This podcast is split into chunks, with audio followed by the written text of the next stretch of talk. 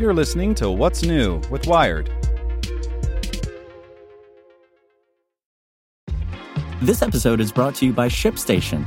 You know, some things take a lot of work, like sending little robots to far off distant planets. And just as that's challenging, so too is running a successful e commerce business, especially when there's so much to do. So I want to introduce you all to ShipStation. Now, I love using ShipStation because of its easy to use dashboard, which makes managing orders and printing labels a breeze and super smooth. Oh, and the customer service is just out of this world. It's exactly what you need to help grow your business. Sign up for your free 60-day trial at shipstation.com slash technews. That's shipstation.com slash technews.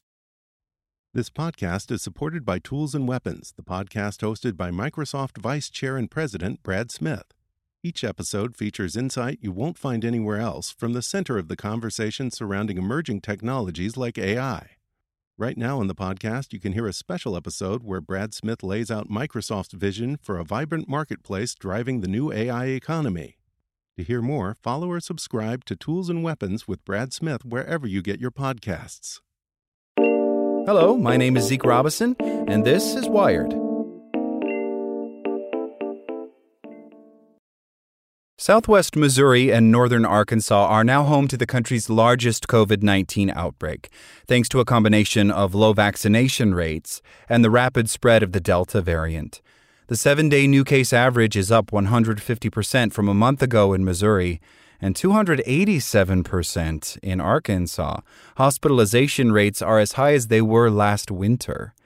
Though Missouri's governor has gotten vaccinated and encouraged residents to do the same, he has also been a strong proponent of people's right to not get vaccinated and limited local government's ability to put public health restrictions in place last month.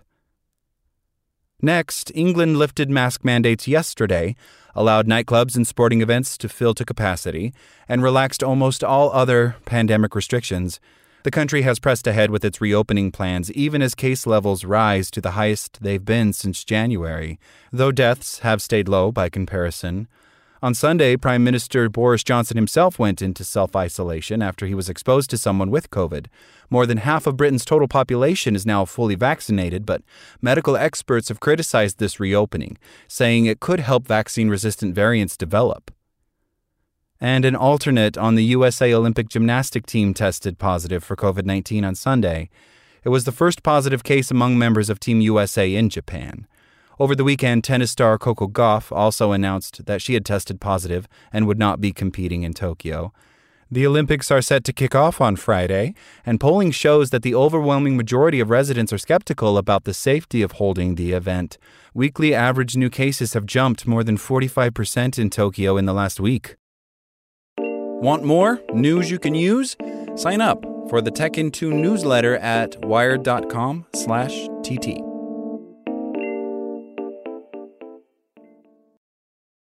Want to learn how you can make smarter decisions with your money? Well, I've got the podcast for you. I'm Sean Pyles, and I host NerdWallet's Smart Money Podcast. Our show features our team of nerds, personal finance experts in credit cards, banking, investing, and more. And they'll help you make the most of your money while cutting through the clutter and misinformation in today's world of personal finance.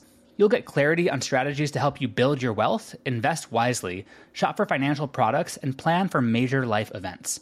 Listen to NerdWallet's Smart Money Podcast wherever you get your podcasts.